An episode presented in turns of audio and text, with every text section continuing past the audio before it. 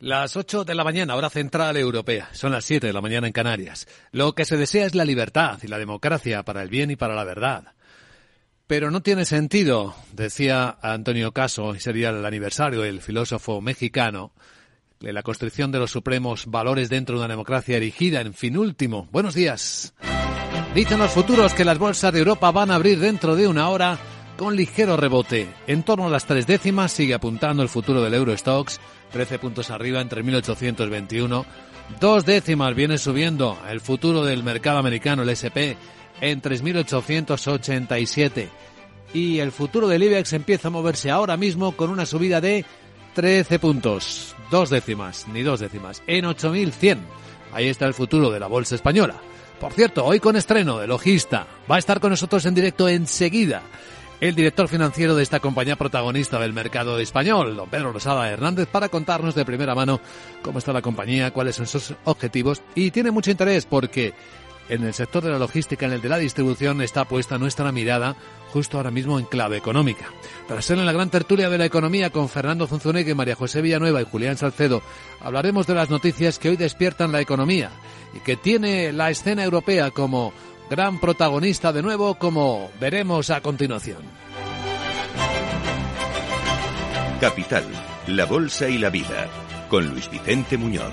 Y con este contenido nos acercaremos a la apertura de los mercados sin perder de vista el euro que sigue fuerte y vuelve a tirar hacia arriba contra el dólar a 1,0630. Lo tenemos ahora mismo en las pantallas de XTV.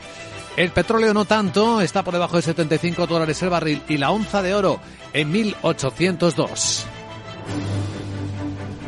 Y de nuevo, los ministros de Energía de la Unión Europea, a ver si son capaces hoy de establecer un límite al precio del gas importado. Miguel San Martín, buenos días. Pues lo veremos, será una compleja negociación. A partir de esta hora ya empiezan a llegar los eh, ministros a Bruselas eh, y además ese acuerdo tiene bloqueados otros dos reglamentos importantes para responder a la crisis. Parece que dos bloques, los que quieren un tope como Italia, España o Grecia y los que son reacios a intervenir en el mercado, Alemania y Holanda, han acercado posturas el fin de semana.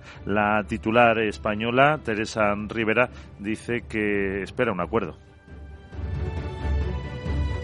Yo confío en que haya un acuerdo el lunes. Es una situación complicada, extraordinariamente sensible, es el origen del, del, problema, es el punto central de la dificultad que hemos estado viviendo con esta altísima volatilidad de los precios de la energía. Sabemos que la respuesta estructural es cambiar nuestro sistema energético. También sabemos que necesitamos gas durante mucho tiempo, que no puede ser un gas pagado a cualquier precio.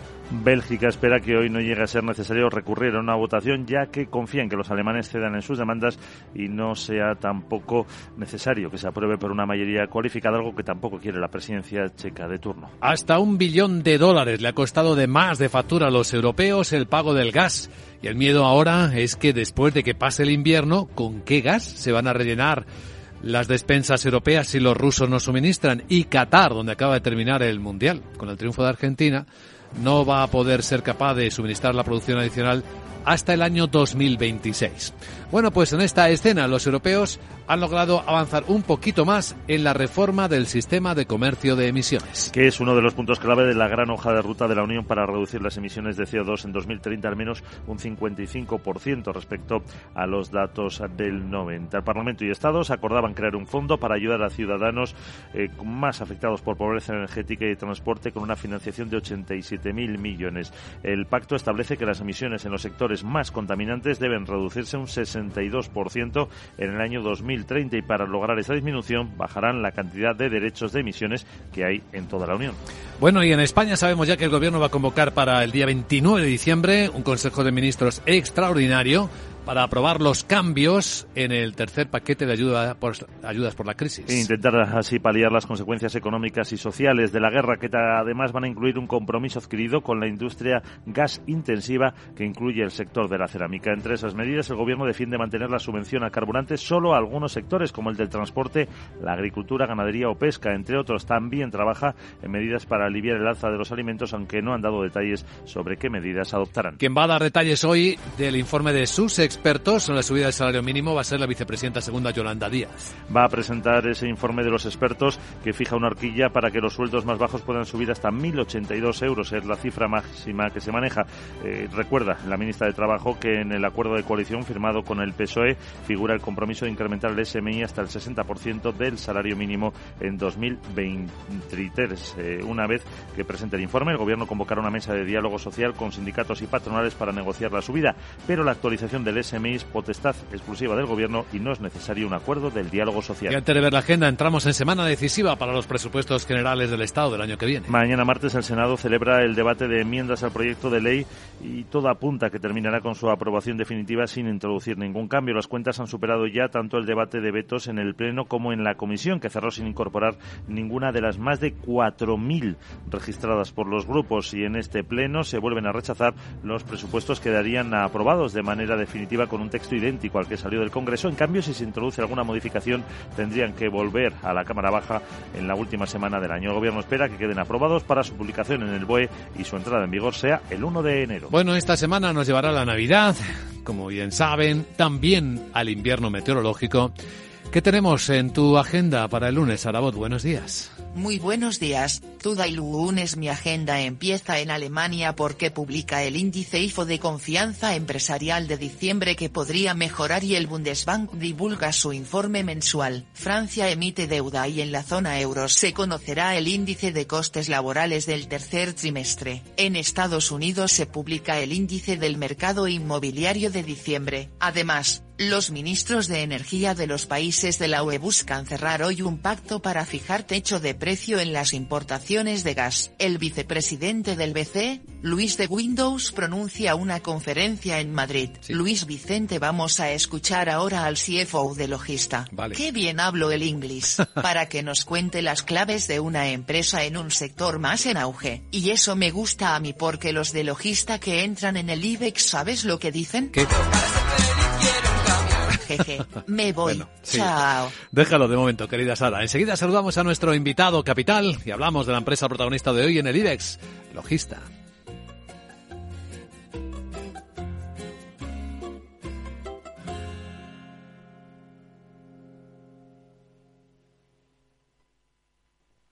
Capital Radio, la genuina radio económica.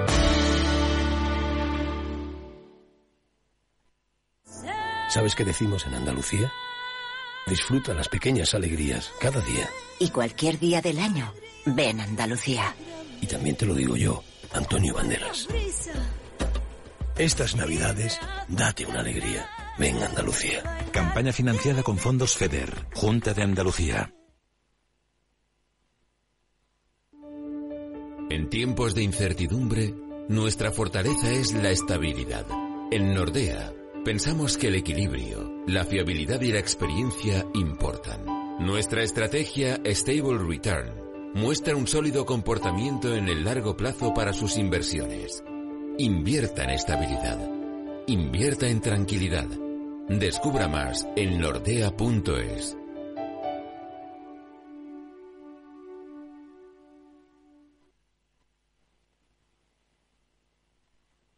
MSX International, empresa de automoción y movilidad, les ofrece la información del tráfico. En conexión con la DGT, Alba Aris, buenos días. Buenos días. En estos momentos estamos pendientes de un siniestro que complica la entrada a Madrid por la 5 a la altura de Navalcarnero. Además, también dificultades en el resto de entradas. Lo peor lo encontramos en la 2 en Torrejón de Ardoz y también en la 4 en Valdemoro y en Pinto. Dificultades en Toledo, en la 42 en Illescas, dirección Madrid. En Barcelona, de entrada por la C58 en Sabadell y en Moncada y también por la 2 en Molins del Rey. También dificultades en el resto de entradas de los principales núcleos urbanos del país, concretamente en Valencia por la CV35 en Colinas de San Antonio, en Sevilla por la 49 en Tomares y también en Málaga por la 7 en Rincón de la Victoria, por lo que les pedimos que moderen la velocidad.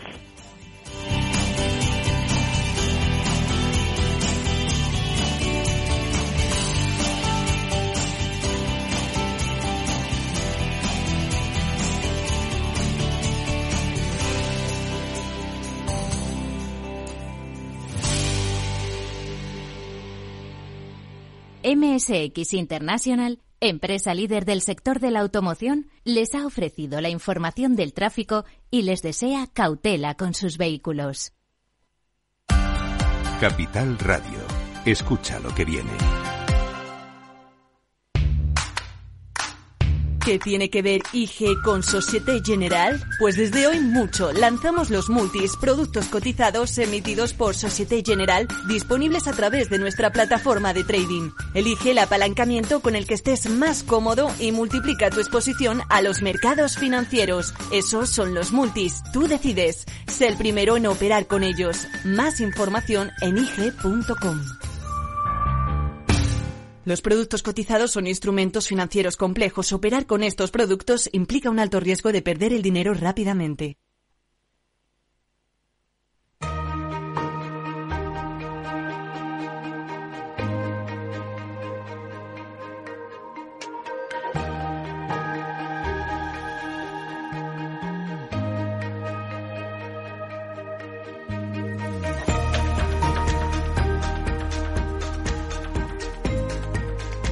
La entrevista capital.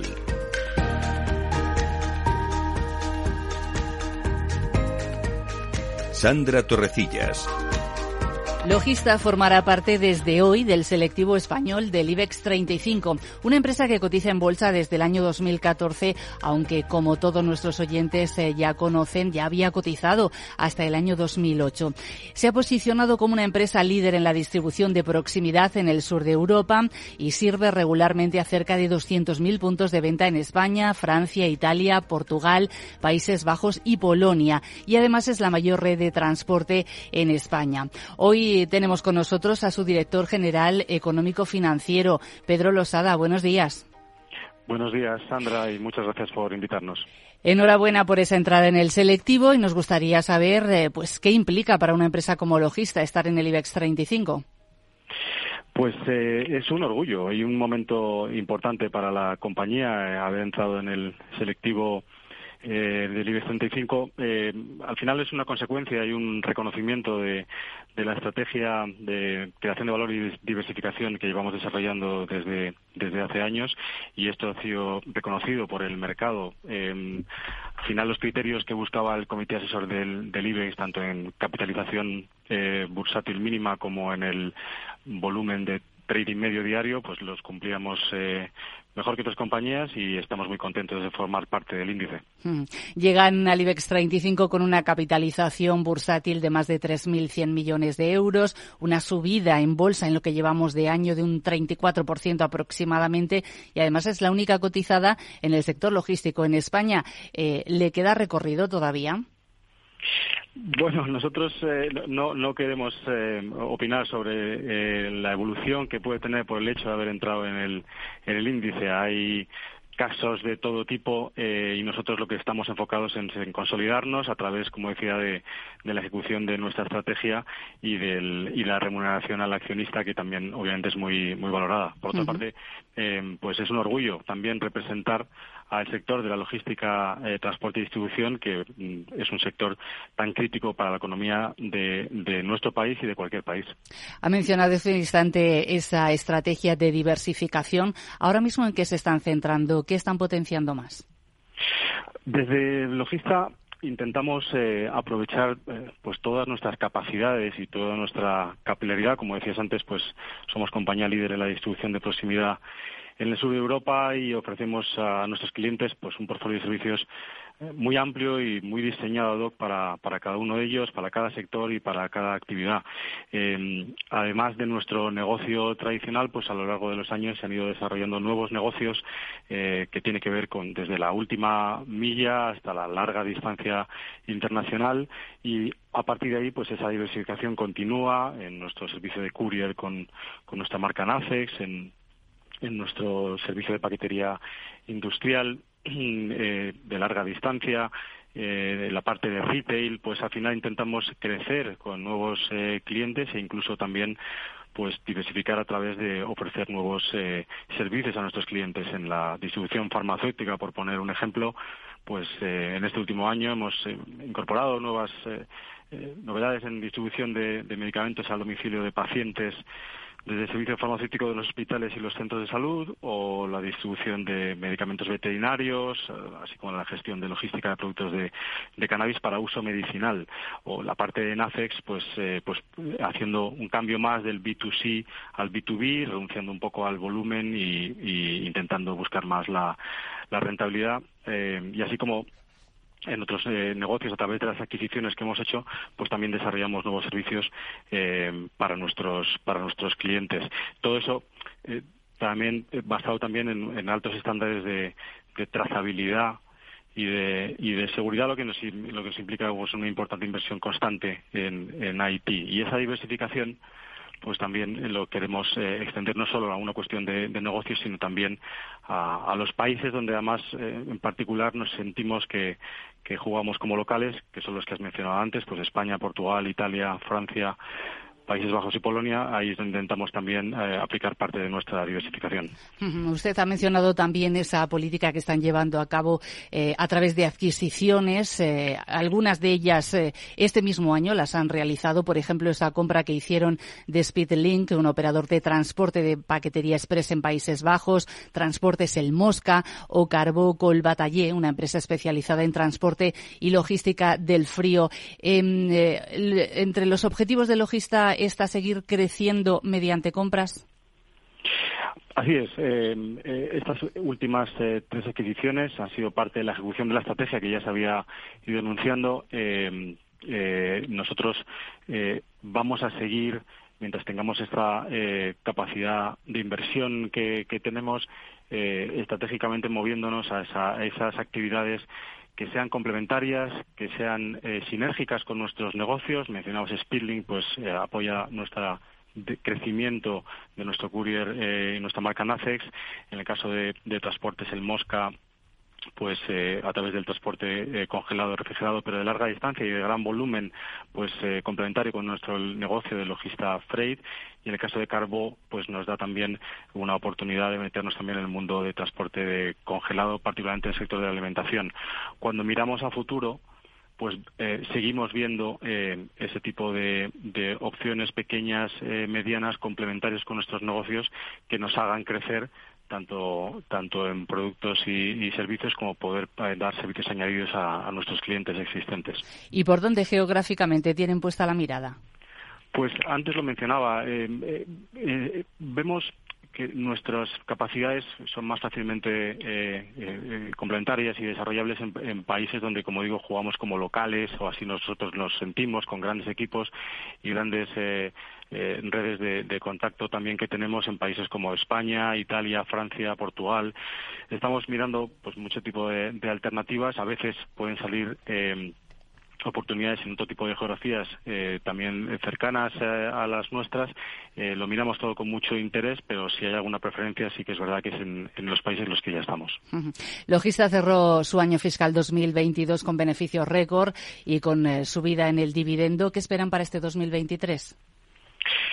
Pues seguimos eh, pues muy centrados en, nuestro crecimiento orgánico. Eh, vemos un 2023 que en nuestro caso ya ha arrancado porque nosotros al tener un accionista eh, 50% del accionariado británico tenemos un año fiscal que acaba el 30 de septiembre, entonces nosotros ya fiscalmente hemos arrancado el 2023 y vemos un, un año eh, desde el punto de vista del crecimiento orgánico bastante parecido a lo que hemos vivido en el en el 2022 pero eh, a nivel de crecimiento global pues lo vamos a ver eh, probablemente fortalecido obviamente por nuestras eh, nuevas adquisiciones que creemos que van a aportar al, resultado. Estamos contentos, llevamos poco tiempo con, con, con la propiedad de las compañías, desde el 1 de octubre Carbó, desde em, eh, apenas el 1 de noviembre el Mosca. Estamos en ese proceso de integración, pero estamos contentos y creemos que van a aportar eh, mucho al resultado del año 2023. Y, y por la parte de la política de dividendos, pues sigue siendo una prioridad para, para, para logista porque creemos que es una un elemento muy importante para nuestros accionistas y nuestros inversores la política que llevamos años eh, desarrollando de al menos distribuir el 90% del beneficio operativo. Este año 2022 distribuiremos un dividendo de, de 183 millones, que, es incluso un poco más del, del 90%, es un 92%, que, que, que supone entre un 11 y un 12% del crecimiento con respecto al dividendo del año pasado y, lo tratamos de, ofrecer al accionista pues un crecimiento que vaya acorde también al crecimiento operativo, en este caso del EBIT eh, reportado que fue en la misma línea que este crecimiento del dividendo. Pedro Losada, director general económico financiero de Logista, muchas gracias por atender la llamada de Capital Radio y desde aquí les deseamos mucho éxito y lo iremos contando día a día cómo le va en el selectivo español. Muchísimas gracias a vosotros, Sandra, y muy buenos días. Hasta la próxima.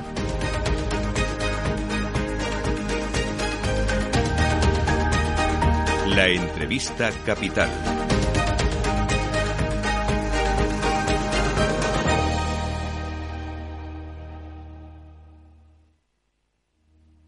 Prudencia, constancia, equilibrio y flexibilidad. Valores imprescindibles para una buena inversión. Gama de fondos Dunas Valor. La gestión independiente que sabe cómo proteger al máximo su inversión en el mar financiero.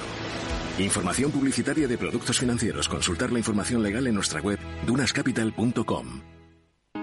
Si te da por cambiar de banco, Santander te lo pone fácil. Hacerte cliente es tan sencillo y rápido que lo puedes hacer estés donde estés, que para algo es una cuenta online.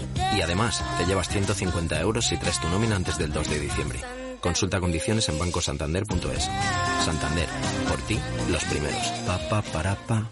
Luz lidera la transformación del sector energético español con una clara apuesta por la generación distribuida como nuevo modelo. Carlota Pi es cofundadora y presidenta ejecutiva. Hola, Carlota. Hola. ¿Nos cuentas un poquito más? Esta disrupción, esta transformación en el mercado de generación en el país del sol que es España, permitirá a nuestro país convertirse en la punta de lanza de la generación 100% renovable.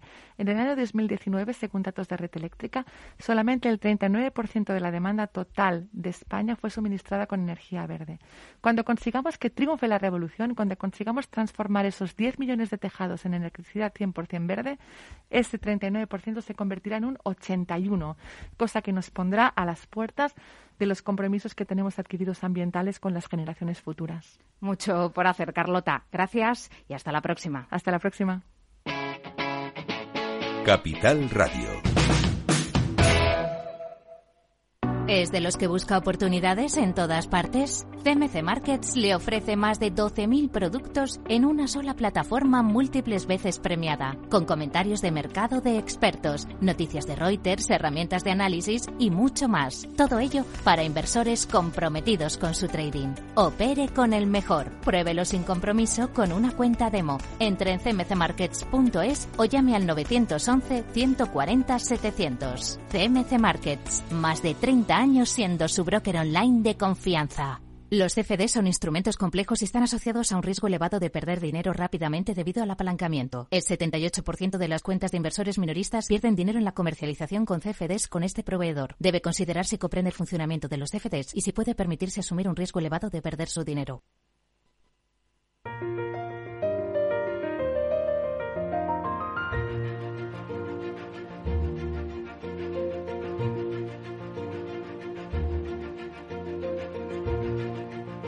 En Capital Radio comienza la gran tertulia de la economía con Luis Vicente Muñoz. Aquí estamos comenzando semana en la gran tertulia de la economía. Hoy nos acompañan Fernando Zunzunegui, abogado y profesor. ¿Cómo estás, Fernando? Muy bien, esperando a la lotería ya. A la lotería, el jueves. Pero jugarás, ¿no? No serás como el gitano, ¿no? Que rezaba para que le tocara el gordo. Decía, un día le dijo ya la imagen del Cristo, pero compra, hijo, si no, ¿cómo te va a tocar? Algo jugamos. María José Villanueva, consultora de salud y farma y miembro de EGECON, de la Asociación Española de Ejecutivas y Consejeras. ¿Qué tal, María José? Buenos días. Yo me he venido al día de hoy lo que espero es saber qué noticias nos da el Constitucional. Uf, es un tema candente. Para empezar, Julián Salcedo, presidente del Foro Economistas Inmobiliarios y socio director de CEFRE. ¿Cómo estás, Julián? Muy bien, buenos días. Bueno, pues ya con mentalidad navideña, eh, ya pensando en la Navidad.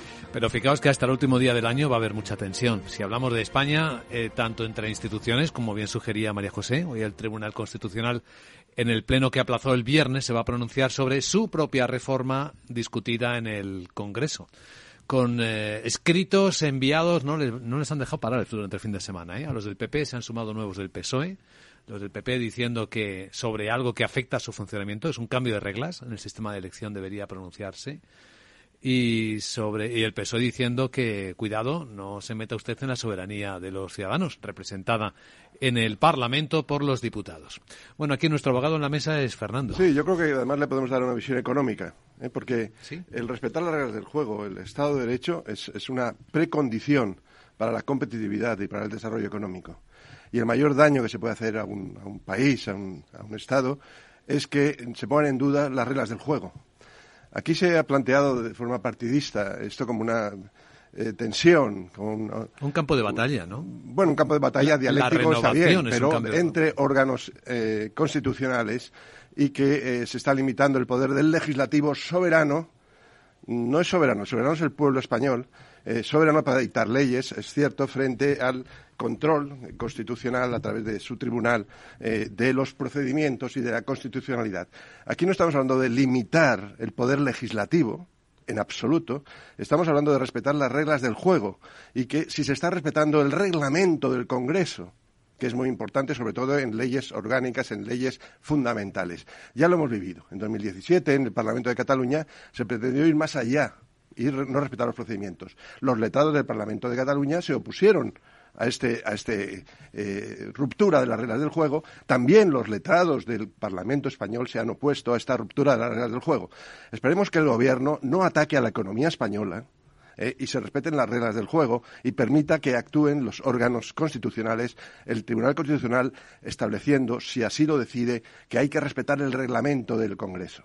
El Tribunal Constitucional es un árbitro, es el árbitro que está encima, no es la institución que arbitra en los casos de diferencias. Eh, Julián. Sí, bueno, yo, yo también soy abogado, pero no ejerzo como tal, ejerzo realmente economista. Ah, entonces no, no solo es un abogado. No, no dos solo es uno, en somos esta dos. mesa. Muy bien. Somos dos.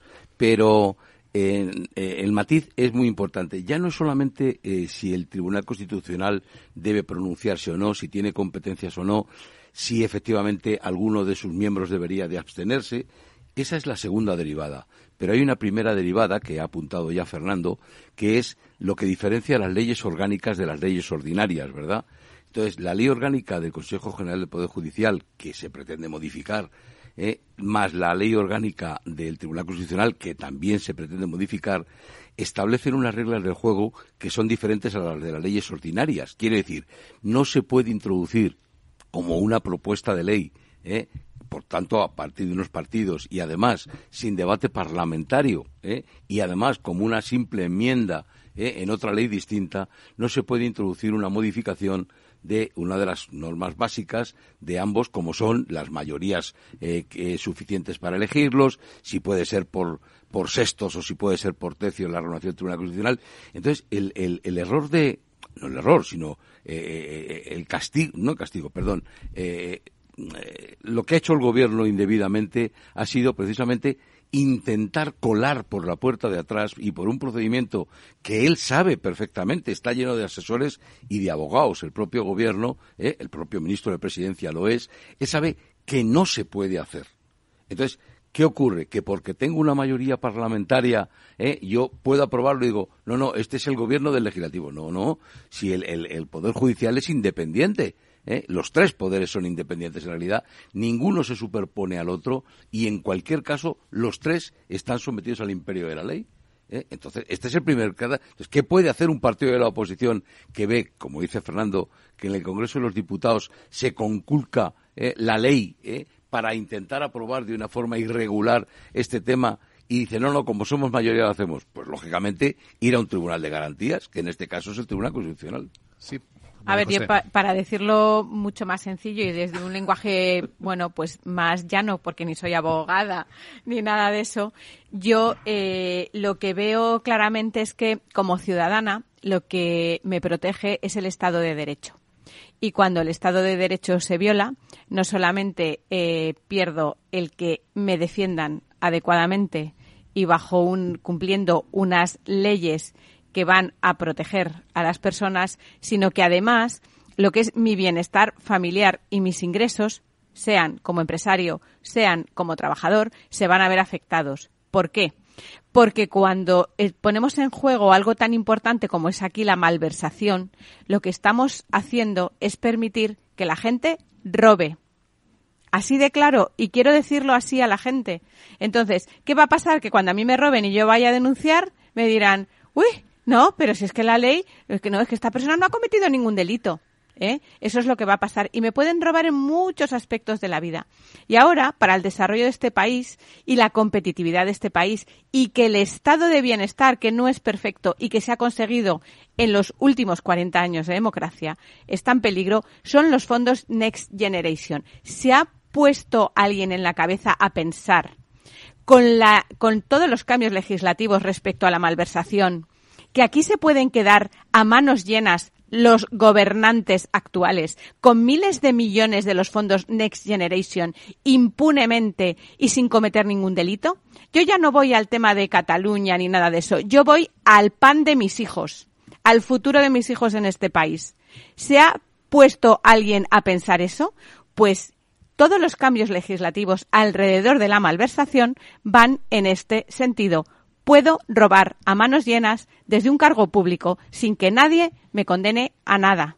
¿eh? Aquí ya no se trata de proteger a los que han robado que ya sabemos que han robado, que han sido diferentes partidos políticos, algunos más que otros, algunos han cometido el mayor robo de fondos públicos y que ahora quieren impunemente liberarlos, pero yo lo que quiero decir aquí es que la malversación compromete el futuro de mi familia, el futuro de mis ingresos y el futuro de este país. Hay que intentar que no haya tanto ruido al respecto porque se está confundiendo la ley con el Estado de Derecho. La ley no está por encima del Estado de Derecho. Es decir, tenemos que tener claros que la ley es un componente esencial del Estado del Derecho, porque hay quien puede pensar que con una mayoría, por ejemplo, y por ley, puedes cargarte una democracia, ¿no? Entonces, tenemos que tener las cosas un poco claras al respecto y evitar el ruido si es posible, Fernando. Sí, hay tanta tergiversación. Yo quiero ser claro ahora y alejar un poquito del tecnicismo jurídico para que se entienda. Con la abolición de la malversación se crea dos tipos de ciudadanos. Los ciudadanos ordinarios, que tienen el Código Penal, el robo, eh, la estafa, y los políticos, que hasta ahora tenían la malversación, cuando desviaban fondos públicos, y ahora van a quedar impunes, porque hay que probar ahora, a partir de esta modificación, que esa desviación de fondos públicos ha sido en interés propio, lo cual es una prueba muy, muy difícil. Por tanto, a partir de ahora, gracias al gobierno español, los políticos pueden malversar fondos impunemente. ¿Así de claro? Sí, ¿Tan porque hay que probar, hay que probar que se lo han apropiado para un enriquecimiento personal. Y esa prueba es muy, muy difícil.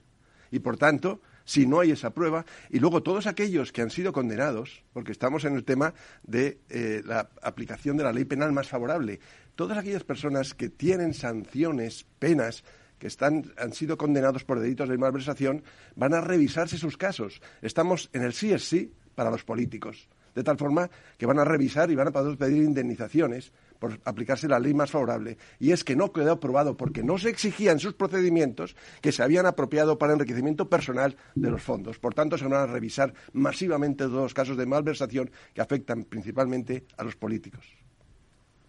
Bueno, hay un, yo estoy en la línea de Fernando, hay un libro eh, bastante antiguo, pero que sigue totalmente vigente, que se, se, llama Cómo mueren las democracias, ¿verdad? No hay nada más que remitirse a él y ahí se ve cuál es el proceso de cómo se puede dinamitar desde dentro eh, una, una, democracia, eh, aplicando las propias leyes de la democracia, claro, de una forma un poco torticera, ¿no?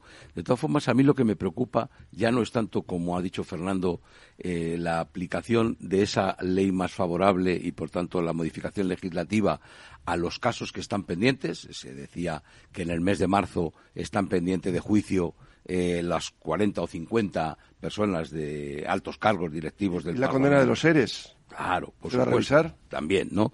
Eh, pero más que mirar hacia el pasado, lo que ya ha ocurrido, él lo apuntaba, es mirar hacia el futuro, ¿no?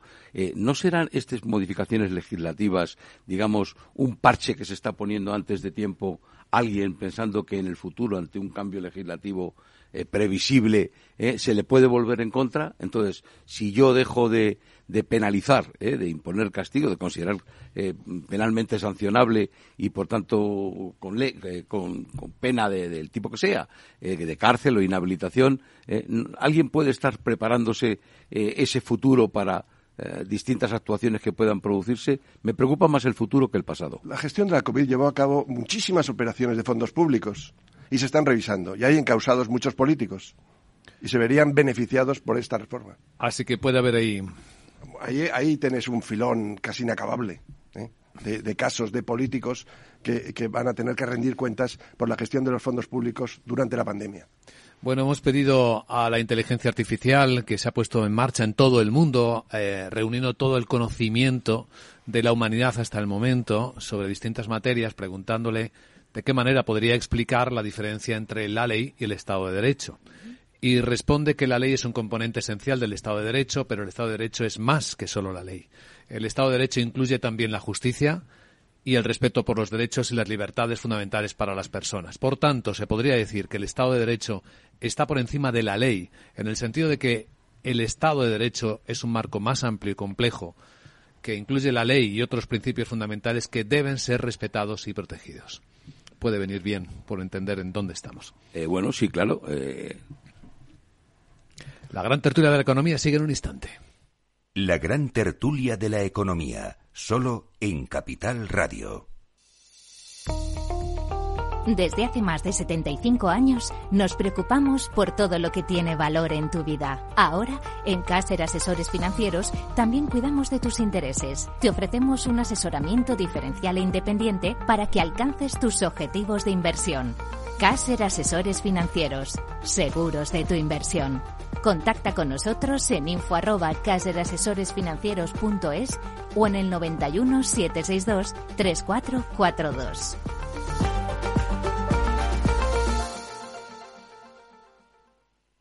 Número uno mundial en el ranking ESG de compañías eléctricas. Marca mejor valorada del sector. Primera opción del consumidor a la hora de contratar electricidad. Y ahora, ahora en Hola Luz, lideramos una revolución para transformar 10 millones de tejados en energía 100% verde para el mundo. Es la revolución de los tejados. Hola Luz. ¿Sabes qué decimos en Andalucía? Disfruta las pequeñas alegrías cada día. Y cualquier día del año, ven Andalucía. Y también te lo digo yo, Antonio Banderas. Estas navidades, date una alegría. Ven Andalucía. Campaña financiada con fondos FEDER, Junta de Andalucía.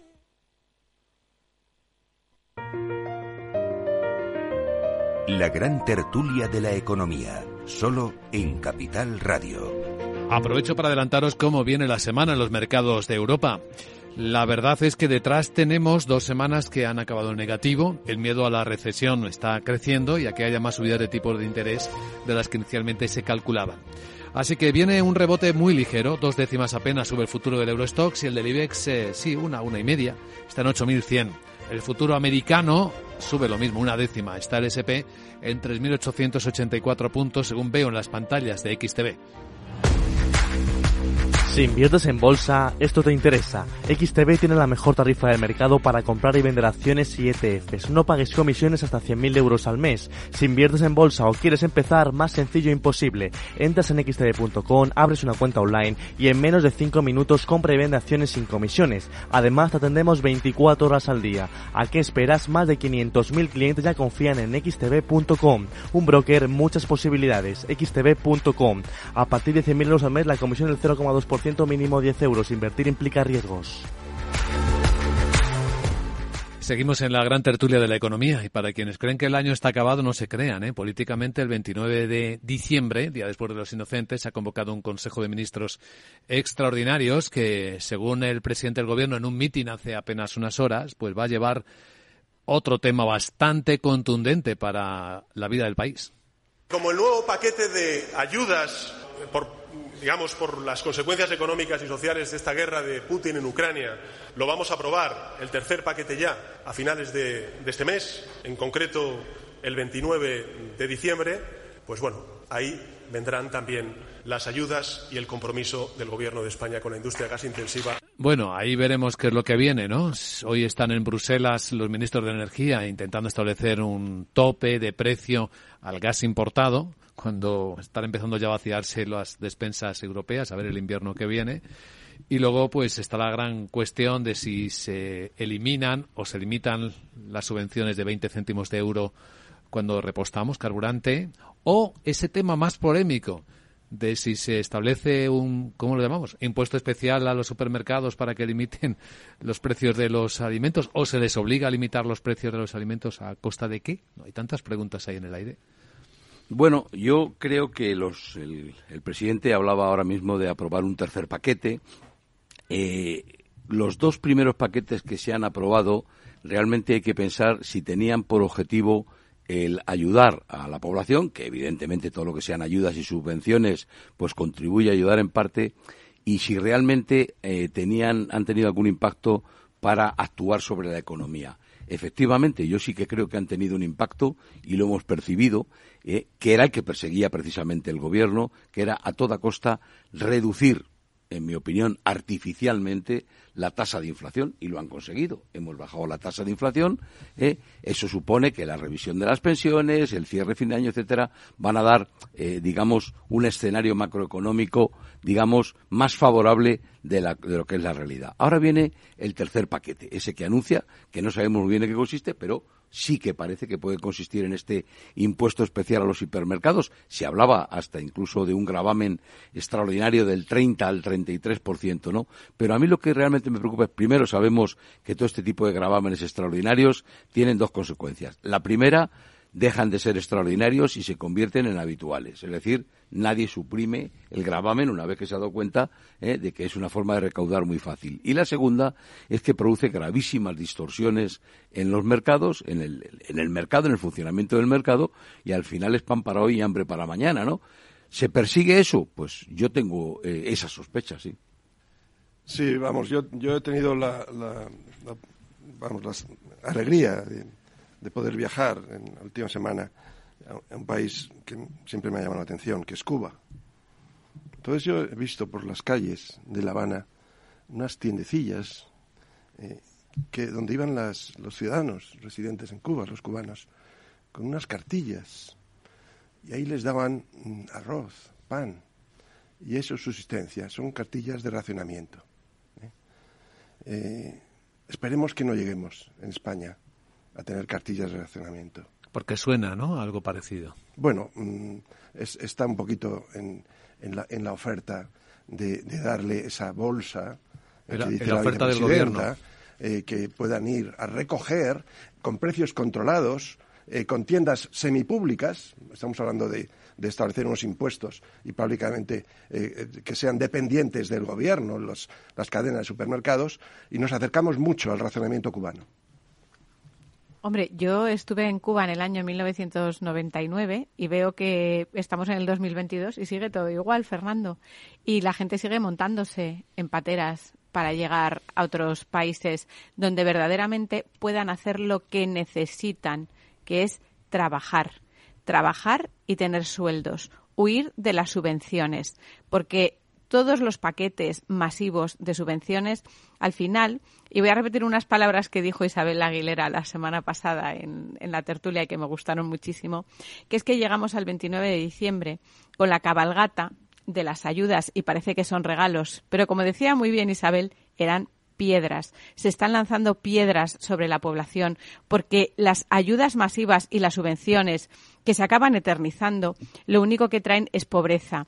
Y cuando vemos países que se han empobrecido y vemos eh, sus datos demográficos, vemos que se inicia una inmigración masiva, porque la gente lo que quiere es trabajar, lo que quiere son empresas saludables, que tengan beneficios y que puedan crear salarios que permitan una vida digna a las personas.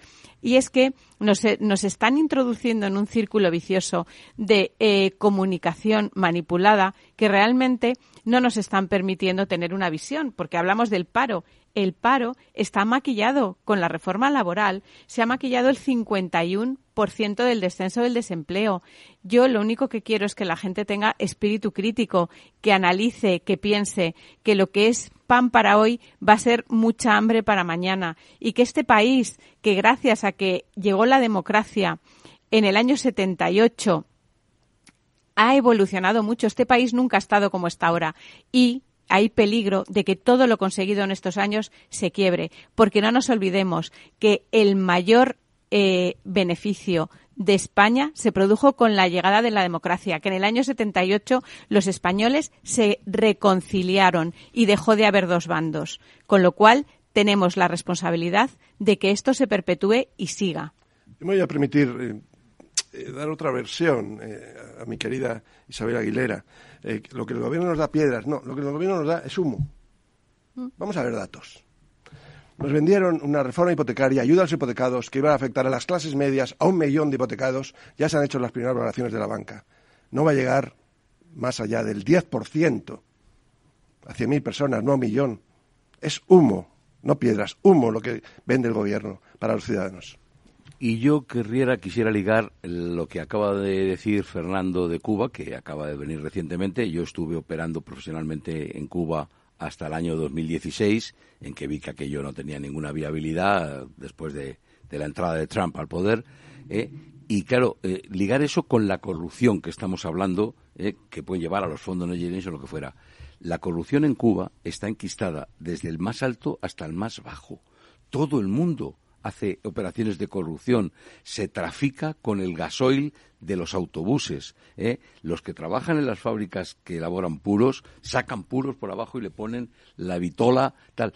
Está enquistada. Lo que pasa es que, como siempre, uno roba millones y otro roba pues tres, tres pesos cubanos, ¿no? Eh, y ese es el verdadero problema, cuando una eh, sociedad se hace económicamente dependiente de las ayudas o de las cartillas de racionamiento, no puede sobrevivir con ello. Tienen que encontrar otro modo. Y el otro modo es, pues, irregularidades. La corrupción, ¿no? Se institucionaliza, se extiende la corrupción. A todos los niveles. Sí, una economía sumergida pero que puede llegar a ser, como ocurre en Cuba, una economía de subsistencia. Porque para sobrevivir es necesario buscar vías alternativas, eh, buscar dólares, euros, por donde sea. Y el turismo es una de las formas para poder sobrevivir en la Cuba actual. Y es tremendo que empiece a entenderse la corrupción como un comportamiento ético, porque es ya de supervivencia, es una cuestión de supervivencia. claro, es que, no le dan otra salida que buscarse la vida. ¿eh? Es imposible, o tener un familiar en el exterior que remita remisas, o buscar de algún modo cómo sobrevivir y llegar a fin de mes, porque con la cartilla de racionamiento no se llega a fin de mes. Bueno, dura los tres primeros días, ¿eh? O sea, quiero decir que es tremebundo, o sea, lo que Y hay escasez de alimentos esenciales, porque te dan una serie de alimentos que lo que, bueno, te sirven es para mantener, bueno, para mantenerte de pie energéticamente, pero hay, hay alimentos esenciales de los cuales se carece y que tienen un impacto muy importante en la salud. No en alimentos tan importantes, porque lo acabo de vivir, como es, no hay carne, no hay leche, no hay mantequilla. El pan está muy, muy racionado. Es decir, elementos absolutamente básicos no están al alcance de la población. Ni siquiera en hoteles buenos, eh, que, como podemos ir los turistas, donde llega el racionamiento. Así que mm, recurramos a la economía, por favor, aprendamos un poco de economía para saber cuál es la raíz que nos puede generar una mala hierba que condene a generaciones, que cambia un país la malversación de fondos públicos, y recurro de nuevo a la inteligencia artificial, ya que estoy utilizándola esta mañana, se refiere a la apropiación indebida o el uso indebido de fondos públicos por parte de una persona o una entidad. Esto incluye la defraudación, el robo o el uso indebido de fondos públicos con el fin de obtener un beneficio personal o para beneficiar a otras personas o empresas. Y es la definición perfecta de corrupción y lo que ahora mismo se está debatiendo en España es aliviar las penas para una parte de esta corrupción. Sí, pero, pero fijémonos que han quitado lo de para beneficio de otros, por ejemplo, del partido. ¿Cómo van a ser las campañas en España si toda la malversación de fondos públicos para financiar el partido no es un delito? ¿Cómo se van a financiar entonces las campañas políticas? Y hoy eh, la última noticia que sabéis es que se está negociando también la modificación de la ley de enjuiciamiento criminal. Hoy vamos más jurídicos que, económicos. ¿eh? La ley de enjuiciamiento criminal para que efectivamente, eh, salvo en casos graves, muy graves y que conlleven, digamos, efectos muy graves, no se tendrá que renunciar, no, no podrá ser removido de su cargo electoral del del Parlamento, ya sea el Parlamento Nacional, el Congreso de los Diputados o los autonómicos.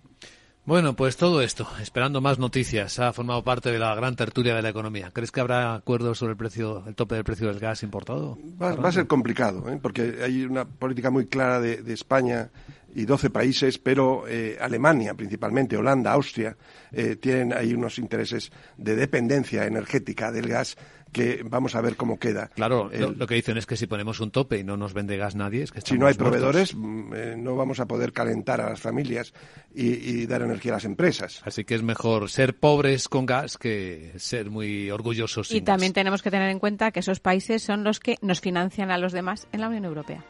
La gran tertulia de la economía con María José Villanueva, con Julián Salcedo, con Fernando Zunzunegui. Gracias amigos y buena semana. Feliz fiestas. Igualmente. fiestas. Eh,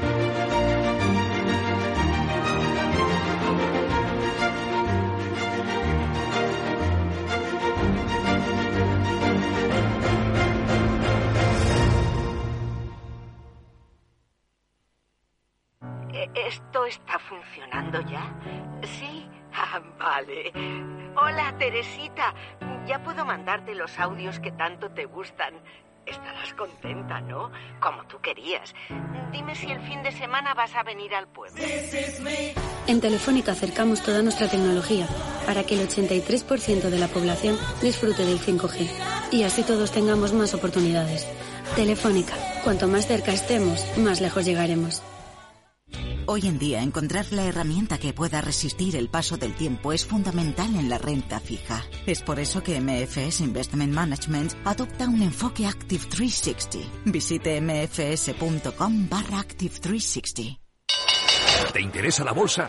Compra y vende acciones o ETF sin comisiones hasta 100.000 euros al mes. ¿Has oído bien? Sin comisiones.